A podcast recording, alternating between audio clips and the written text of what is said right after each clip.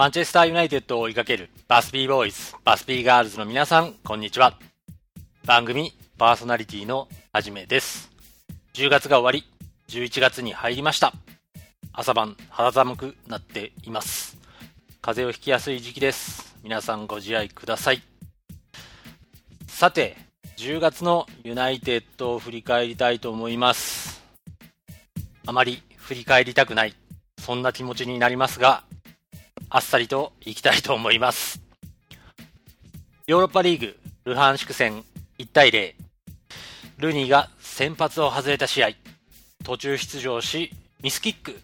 それが結果的にアシストになり勝ちました。プレミアリーグ7節、ストーク戦1対1。途中出場のマルシャルがゴール。マルシャルのショットの前、ルーニーのトラップミスがディフェンダーに当たり結果的にマルシャルのゴールのアシスト見たくなりました。ルーニーがミスをすると得点になる法則、そんなのまだないと思うんですけれども、まあそういう法則があるならそれはそれでずっと出てもらってもいいなと思いますが、その後すぐに追いつかれてしまいましたね。ストークの選手が打ったシュートがディフェンダーに当たり回転が変わったためデヘアがパンチ勝利するんですけれども結果的にはミスミスと言っていいと思います、えー、弾いたボールを中に折り返されてガラ空きのゴールに失点。勝ちきれません。国際試合週間を経てリバプール戦プレミアリーグ8節リバプール0対0あの、前半のスタッツが出た時に、ポゼッション、ユナイテッド34%、リバプール66%、トータルパス、ユナイテッド179本、リバプール344本。そんなにボール持たれた印象なかったんですけど、スタッツ上はそうでした。うん、まあ試合が終わって思ったことは、この試合勝てたんじゃないかということですね。勝てた試合をドローで終えてしまったあのー、イブラヒモビッチ、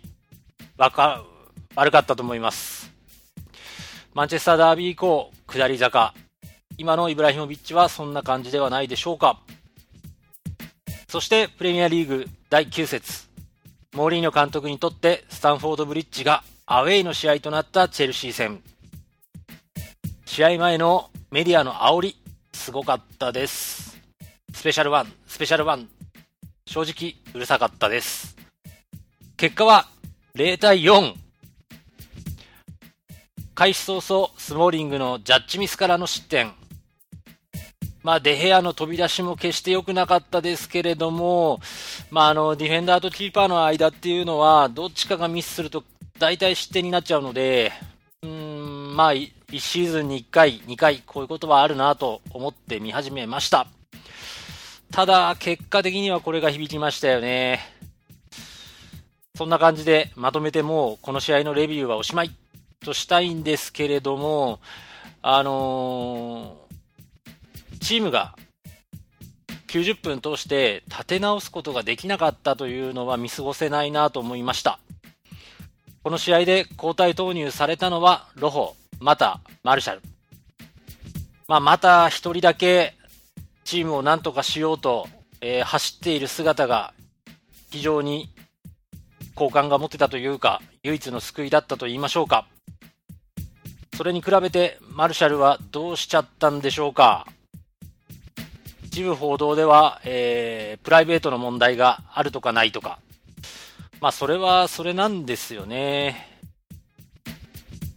今のマルシャルを見ていると、メンタルが弱い。そんな状況に、えー、報道されているようです。マルシャルが噂通りプライベートの問題によって試合パフォーマンスが落ちているとしたら、メンタルが弱いという言葉で報道されると思うんですけれども、僕個人としては以前も話しましたけれども、選手個人のメンタルの強弱はプレーにそれほど影響しないと考えています。スポーツにおいてメンタルと言われる事柄はプレーに対するモチベーションの強弱、そしてプレーを成功させるための方法論のことをメンタルと言っていることが多いように僕には思います。あの、これをメンタルという言葉で置き換えてしまっていることが問題なんじゃないかなと思います。あ本当はですね、モチベーションと方法論、メソッドの強度を問うべきではないかなと思ってます。ある選手のメンタルが日常において強かったとしても、その選手がプレーの動機、目的、方法をプレーする前にしっかりと確立していなければ、その選手がプレーで成功することは絶対にないと思うんですね。そう考えると、モチベーションとメソッドこそが大事で、メンタルということが大事なのかっていうことが改めて問われるのではないか。そんな風に思います。あのー、ラグビー、ラグビーのジャパンの五郎丸選手がキックルーティンによってメンタルの充実、そんな風に報道されてたんですけれども、僕にはこれも違うように思いました。えっと、五郎丸選手としては、キックを成功させてチームに貢献したい。そういうモチベーションがまずある。そしてそれをせ、えー、うまく実行するために同じ動作を繰り返すことでプレーの安定度を上げていく。そういうメソッドの確立がルーティンにつながってるんだなと思うんですね。メンタルの充実ではないんではないか。そんな風に思います。チェルシー戦の大敗はチームとしてのモチベーションがユナイテッドよりもチェルシーの方が高く、チーム、チームとして勝利するためのメソッド、まあ、この場合、監督から選手に対する対戦相手の分析とか戦い方とかそういうことなんですけれども、そこがユナイテッドよりチェルシーの方がこの試合優れていた。そんな風に見えました。モーリーニョ監督、完敗だと思います。まあ、ゆっくり待ちたいなと思います。焦らず。あの、サーレックスが退任したのが2013年。その時言いましたけれども、えー、10年後、マンチェスターユナイテッド優勝できたらいいのかなと僕は思ってます。2023年、まだまだ時間はあります。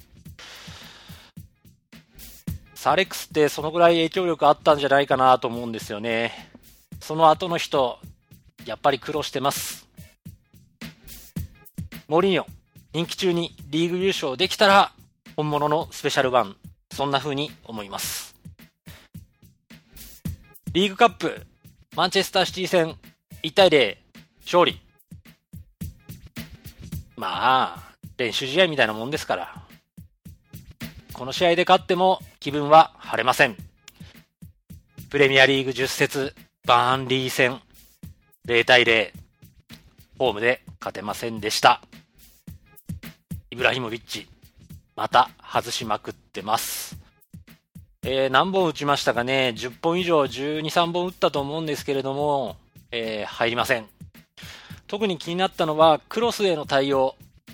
イブラヒモビッチ、ファーサイドで待っているポジショニング多かったと思います。ニアに向かって斜めに走り出すとか、ボールが来る前に相手ディフェンダーとの駆け引きで、逆サイドにステップ踏んでからボール側に走るとか、そういうのがほとんど見られません。ワントップのストライカーは特にそうなんですけど、あのー、ニアに突っ込む動き、求められること多いと思うんですね。それができないとゴール減ってしまうと思います。クロスに対してボールが来る方向、クロスボールを蹴った選手の方向に向かって走り込む動き欲しいと思いますね。この試合を見ていて、イブラヒモビッチをインパクトプレイヤーとしてベンチに置いて、ラッシュフォード、センターで使ってみたいなと思いました。そういえば、森野監督、退場しました。前半の終わり頃だったと思うんですけれども、それで後半の最初から、えー、スタンドの最前列に座って見てたんですけれども、あの、オールドトラフォードの看板と目の高さが同じぐらいになってしまうので、非常に見にくそうでした。えー、その後は監督上の方に行って見てました。えー、この席はですね、サーレックスとかサーボビーが座る席に見えたので、もしサーレックスが来てたら、なんだったら隣に座って見てもらえばよかったなと思います。例えば、サーレックス、モーリーニョ、サーボビーみたいな感じで並んでいる姿。そう考えるとなかなかワクワクしたんじゃないでしょうか。10月のユナイテッド、こんな感じでした。ユナイテッドニュース。久しぶりです。何かと話題のウェインルーニー。たまにはプレーを離れた話題を。ルーニーの子供、カイ君がユナイテッドのユースチームに加入することになりました。いいじゃないですか。親子でプレー。絵になりますよね。一時、カイ君は、えー、まあ、よそのクラブのストライカー、バーディー選手のシャツを着ているところを写真を撮られたりと、あれでな印象もあったんですけれども、まあ、ユナイテッドのユースチームに加入とのこと。さらに、マイケル・キャリックの子供、ジェシー君も同じユースチームに加入することを決めた様子です。いいじゃないですか。キャリックは、まああんまり今年も使われてないんですけれども、引退後もチームに残るんではないか、そんな風に勝手に思ってます。そうすると、お父さんが子供を指導することも実現するかもしれません。キャリックみたいな選手は引退後も影響力が大きい可能性があります。あの、若い世代、子供たち、ゴールデンエイジと言われるような世代に完璧なサイドキックを教えられる選手というのは非常に貴重なんですね。あの、有名な選手ほど基礎ってはっきりとしっかりとできちゃってるので、教えるのはあんまり上手くなかったりするんですけど、キャリックはきっと上手いタイプだろうなと思います。まあ、こういう見事なお手本が近くにいるとですね、子供の目、一気に養われると思います。子供というのは、うまいプレーを見て、それを手本にしてすぐに真似ようとします。真似するときに大切なのは目です。目で見た情報を体に伝えていく。まず最初の入り口は目です。子供の時に良い目、良い視点を得られれば一生ものだと思います。ウェイン・ルーリーの話題を話そうとしたんですけど、ついキャリックになってしまいました。続いて、レプリカシャツの売り上げ。えー、今年のレプリカシャツ、皆さんどうでしょうか？脇のところに3本線が入ってます。僕はあんまり好きじゃないです。えー、プレミア全体でレプリカシャツの売り上げの、えー、トップ10が発表されました。1位、ポグバ。2位、イブラヒモビッチ。飛んで飛んで、6位、デヘア。そして10位、ラッシュフォード。ベスト10にユナイテッドの選手が4人も入っていました。ポグバのシャツが売れているのはとても嬉しいと思います。イブラヒモビッチが売れるのもよくわかります。やっぱり目立ちますもんね。それから6位にデヘア。これはいいじゃないですか。あの、やっぱキーパーのシャツが売れるってね、いいと思うんですよね。デヘアはスペイン行きの話が消えたり、また再燃したり、まあ、人気があることを本人が意識してくれて、ユナイテッド残留に向けて、シャツの売れ行きで、えー、後押ししてきたら、言うことなしだと思います。ラッシュフォードも人気あると思いますね。やっぱイングランド人ストライカー、待ってたんじゃないんでしょうか。ポグバ、100億円以上の移籍金で獲得しましたけれども、シャツの売り上げ、その移籍金、回収できてしまうんじゃないかなと思います。そのポール・ポグバの言葉を紹介します。こんな言葉がありました。モーリーニョ監督が僕に出す指示に適応していきたい。それはセカンドボールを拾うことや最終ラインの前で守備の仕事を行うこと。僕のプレーとは少し少し違う役割かもしれない。監督からはイタリアのピルロに似たプレーを求められているのかもしれないね。そんなことをポグバは言っていました。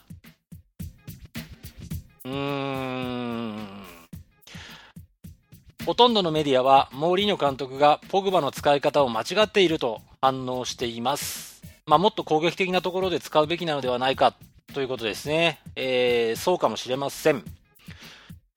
やっぱりあの、もう一つ前の攻撃的なミッドフィールドが合うんじゃないかなと、ナンバー10ロールを期待する声あります。ところで、このポグバの言葉、もう少し考えてみますと、おやと思うことがあると思います。まあ、あの、監督の指示は批判されたり、期待外れたと言われているんですけれども、監督、モーリーニョ監督が指示したプレーをポグバはやっているかというふうに考えてみます。例えば、セカンドボールを拾うこと、ポグバできているでしょうか首をかしげると思います。最終ラインの前の守備。これはどうでしょうか？キャリックのように2センターバックの前に三角形を作るようなプレー。あんまりないですね。となると、監督が求めた仕事をポグバは実行できていない。そんな風に言えます。もちろん先ほど言いました通り、選手の適性に合った役割を与えていないという意見を含めた上での会話なんですけれども、今のところポグバは監督が求めたプレーができていないなというふうに思えました。まあ、リバプール戦でトップしたナンバー10ロールをやったりしてますけれども、まあ、そっちも実はあんまりうまくいっていない。エレーラ、フェライニ、その2人のアンカーはですね、リバプール戦それなりに機能してたと思うので、まあ、ちょっとポグバとの関係どうなのかなと。イブラヒモビッチを意識しすぎているかなと。ポグバ、イブラっていうホットラインをあの2人作りたいと思ってるんですけど、そういう風に見えるんですけど、ちょっと意識しすぎですよね。ポグバの適性、皆さんはどこが一番合ってると考えていますか？ギグス、怒る。チェルシー戦、えー、先ほど紹介した通り、えー、4点もらってしまい大敗しました。その大敗後、イブラヒモビッチがチェルシーの選手とユニフォーム交換をしたことをギグスが怒っている。そんな記事がありました。まあ、大敗した後にそんなことするんじゃないよっていうことなんでしょうけれども、まあ、ライアン・ギグスとイブラヒモビッチでは、選手として育ってきた環境、文化が異なると思います。ユナイテッド一筋のライアン・ギグスは0対4の敗戦、まあ耐えられないでしょうね。一方で、多くのクラブを渡り歩いてきたイブラヒモビッチは、ちょっと考え方が違うかなと思います。まあ、あの、例えが合ってるかわからないですけれども、傭兵の感覚強いかもしれません。0対4の敗戦後、イブラヒモビッチは白い歯を見せていました。まあそういう選手がいる一方で、デヘアはチェルシー戦の後、スペイン選手、チェルシーのスペインの選手と握手したりしたんですけれども、白い歯は見せず、笑うこともなく、悔しい表情のままだった。まあこういう場面を目撃すると、ついついギグスやデヘアの方をですね、応援したくなってしまうんですよ。それは多分、まあ僕が育ってきた環境というか、サッカーを見てきた環境というのが、まあギグスに近い環境だったのかなと思います。それはあのギグスと同じような境遇だっていうんじゃなくて、やっぱ英国文化と日本文化っていうのが同じだとは思わないけれども、イブラヒモビッチよりかは近いものがあるだろうし、日本におけるサッカーって、英国系のものって強いと思うんですよね。あるいはドイツ系？スペインよりイタリア寄りになったのは多分85年、90年代以降じゃないかなと思うので、それより前にサッカーに触れてた人っていうのは、割と英国、ドイツ的な考え方の人が多いと思いますから、負けた後に笑ってるっていうのは耐えられない人多いのかなと思います。まあ、あの、イブラヒモビッチを擁護すると、自国のリーグ、スウェーデンでは、欧州のトップ選手になれないことはイブラヒモビッチは分かっていたはずなので、そうなると、他国のメジャーリーグ、まあ、ドイツであり、英国であり、イタリアであり、スペインであり、フランス、まあ、フランスであり、そういったところで活躍する必要があったと思います。その地その地で活躍して、目立ち、結果を出す。そしてチームメイトからも、えー、その地域の人たちからも、まあ、尊敬される人、人になる必要があったと思うんですね。その結果、自分の価値、契約金とか、シャツの売り上げ、グッズ販売とかを上げることができる。まあそういうことも含めて、イブラヒモビッチは、負けた後に白い歯を見せる選手、そんな風になったんじゃないのかなと考えます。鉄頭鉄尾、イブラヒモビッチの笑顔がダメだという風には僕には思えませんでした。まあ一方で、ギグスのように、何ヘラヘラしてんだよっていうのも分かることは分かるんですけれども、まあ、両方の考え方を持っててもいいのかなと思います。逆に皆さんはどう見えるんでしょうか？やっぱり怒る人が多いんでしょうかね？世代によってもだいぶ違うかなと思うんですね。40代以上の人は、なんだよっていう人もいるでしょうし、10代、20代の人たちはあんまり気にしないのかもしれないし、逆に反対の人もいるかもしれないですよね。モーリーニョ監督の孤独。そういえば、モーリーニョ監督は単身赴任、そんな風に報道されていました。えー、今はどうかわかりませんけれども、その報道があった時は、ホテル暮らし。まあ、愚痴を言う相手もいないみたいで、レストランに行っても、周りを追いかけられたり、マンチェスターでの生活は崩壊的で最悪だ。そんなことを報道されています。采配にキレがない理由、もしかしてここにあるかもしれません。そんなことないと思いますけどね。エンディングです。10試合消化してプレミアリーグ4勝3分け3敗。勝ち点15、8位。上にワトフォード、下にサウサンプトン。